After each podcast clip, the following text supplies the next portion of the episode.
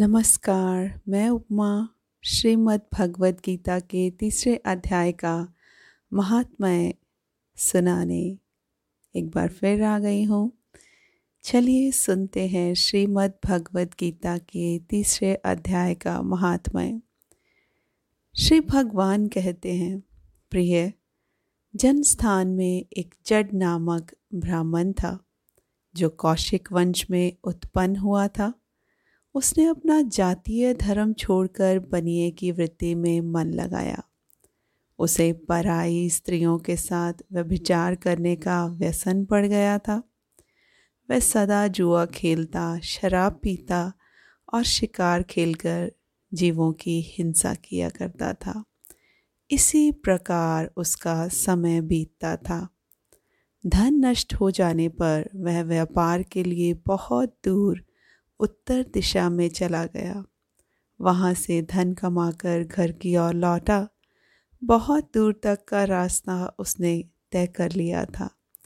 एक दिन सूर्यास्त हो जाने पर जब दसों दिशाओं में अंधकार फैल गया, तब एक वृक्ष के नीचे उसे लुटेरों ने धर दबाया और शीघ्र ही उसके प्राण ले लिए।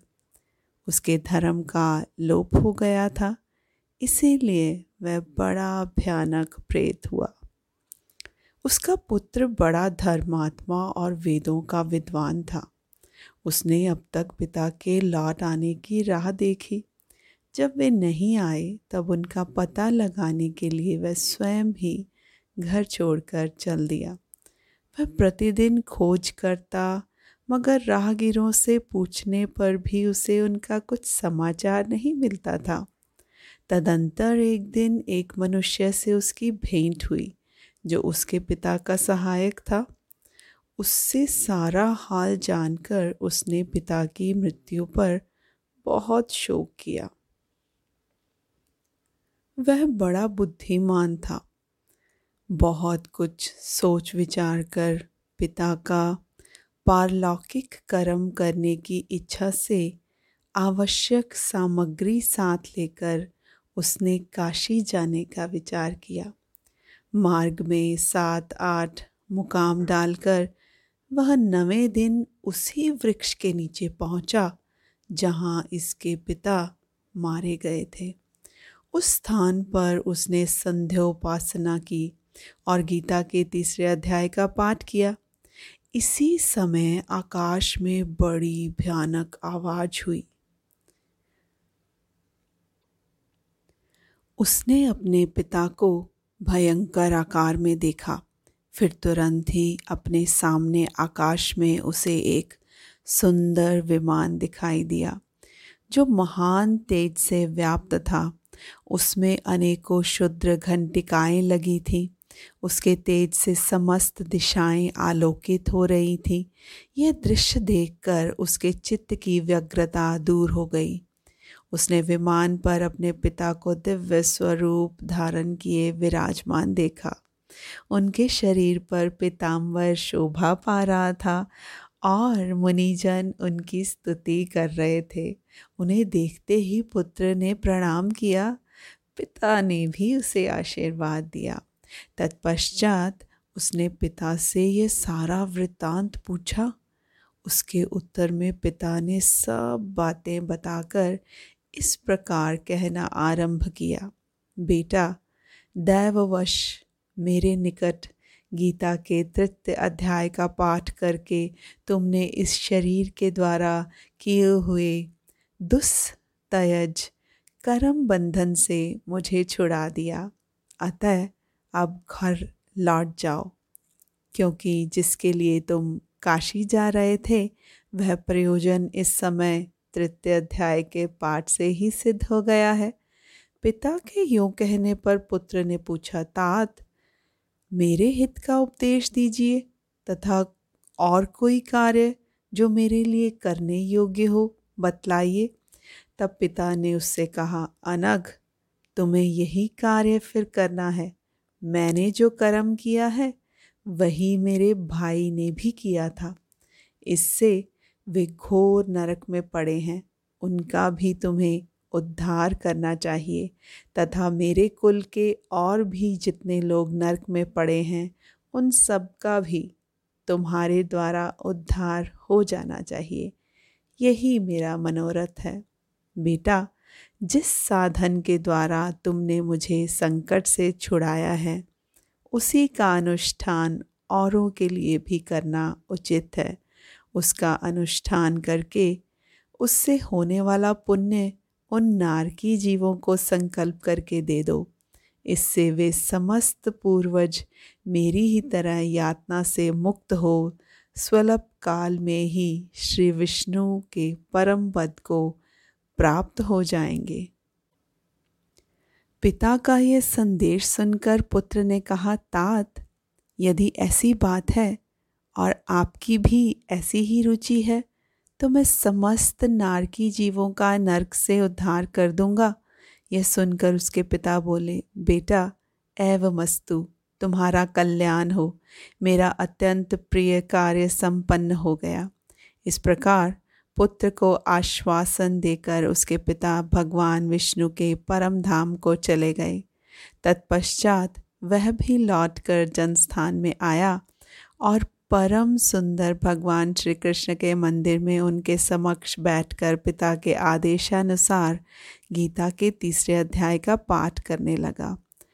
उसने नारकी जीवों का उद्धार करने की इच्छा से गीता पाठ जनित सारा पुण्य संकल्प करके दे, दे दिया।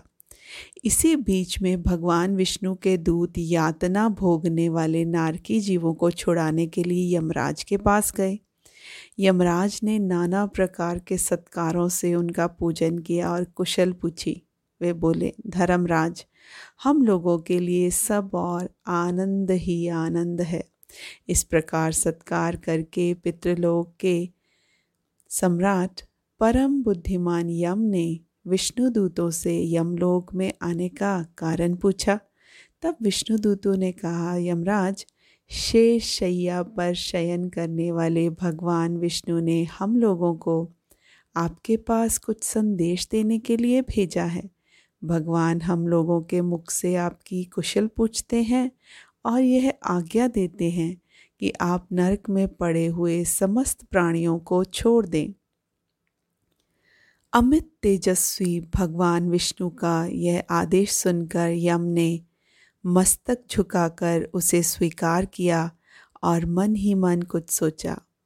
तत्पश्चात मधो उन्मुत नारकी जीवों को नरक से मुक्त देखकर उनके साथ ही वे भगवान विष्णु के वास स्थान को चले।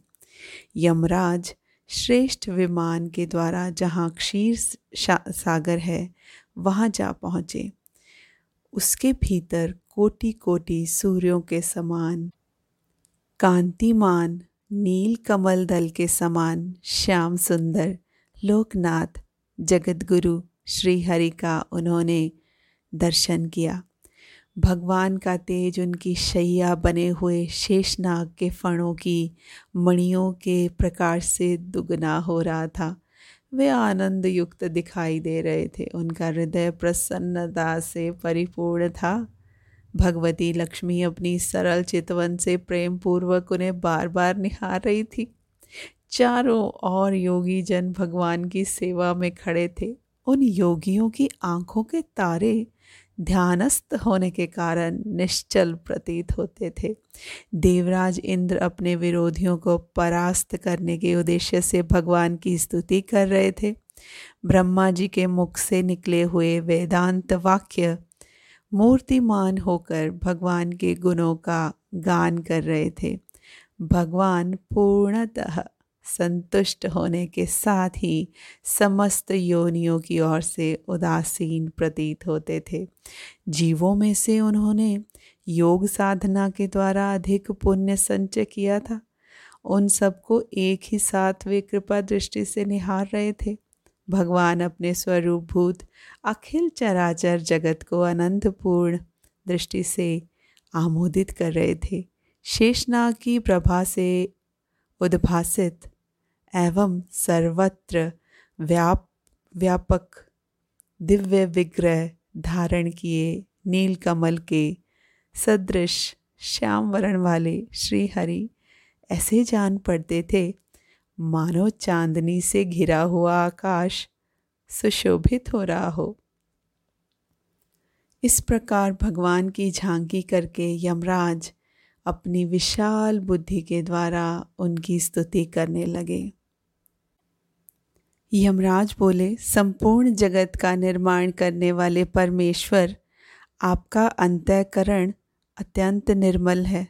आपके मुख से ही वेदों का प्रादुर्भाव हुआ है। आप ही विश्व स्वरूप और इसके विधायक ब्रह्मा हैं। आपको नमस्कार है। अपने बल और वेग के कारण जो अत्यंत दूरदर्श प्रतीत होते हैं, ऐसे दानवेंद्रों का अभिमान चूर्ण करने वाले भगवान विष्णु को नमस्कार है। पालन के समय सत्वमय शरीर धारण करने वाले विश्व के आधारभूत सर्वव्यापी श्री हरि को नमस्कार है। समस्त देहधारियों की पातक राशि को दूर करने वाले परमात्मा को प्रणाम है। जिनके ललाटवर्ती नेत्र के तणिक सा खुलने पर भी आग की लपटें निकलने लगती हैं। उन रुद्र रूपधारी आप परमेश्वर को नमस्कार है। आप संपूर्ण विश्व के गुरु, आत्मा और महेश्वर हैं। अतः समस्त वैश्व वैष्णव जनों को संकट से मुक्त करके उन पर अनुग्रह करते हैं। आप माया से विस्तार को प्राप्त हुए अखिल विश्व में व्याप्त होकर भी कभी माया अथवा उससे उत्पन्न होने वाले गुणों से मोहित नहीं होते। माया तथा माया जनित गुणों के बीच में स्थित होने पर भी आप पर उनमें से किसी का प्रभाव नहीं पड़ता। आपकी महिमा का अंत नहीं है, क्योंकि आप असीम हैं। फिर आप वाणी के विषय में कैसे हो सकते हैं? अतः मेरा मौन रहना ही उचित है। इस प्रकार स्तुति करके यमराज ने हाथ जोड़कर कहा, जगत गुरु, आपके आदेश से इन जीवों को गुण रहित होने पर भी मैंने छोड़ दिया है। अब मेरे योग्य और कोई कार्य हो, उसे बताइए। उनके यों कहने पर भगवान मधुसूदन मेघ के समान गंभीर वाणी द्वारा मानो अमृत रस से सींचते हुए बोले, धर्मराज, तुम सबके प्रति समान भाव रखते हुए लोगों का पाप से उद्धार कर रहे हो। तुम पर देहधारियों का भार रखकर मैं निश्चिंत हूँ। अतः तुम अपना काम करो और अपने लोक को लौट जाओ। क्यों कहकर भगवान अंतर ध्यान हो गए? यमराज भी अपनी पुरी को लौट आए, तब वह ब्राह्मण अपनी जाति के और समस्त नारकी जीवों का नर्क से उद्धार करके स्वयं भी श्रेष्ठ विमान द्वारा श्री विष्णु धाम को चला गया। धन्यवाद।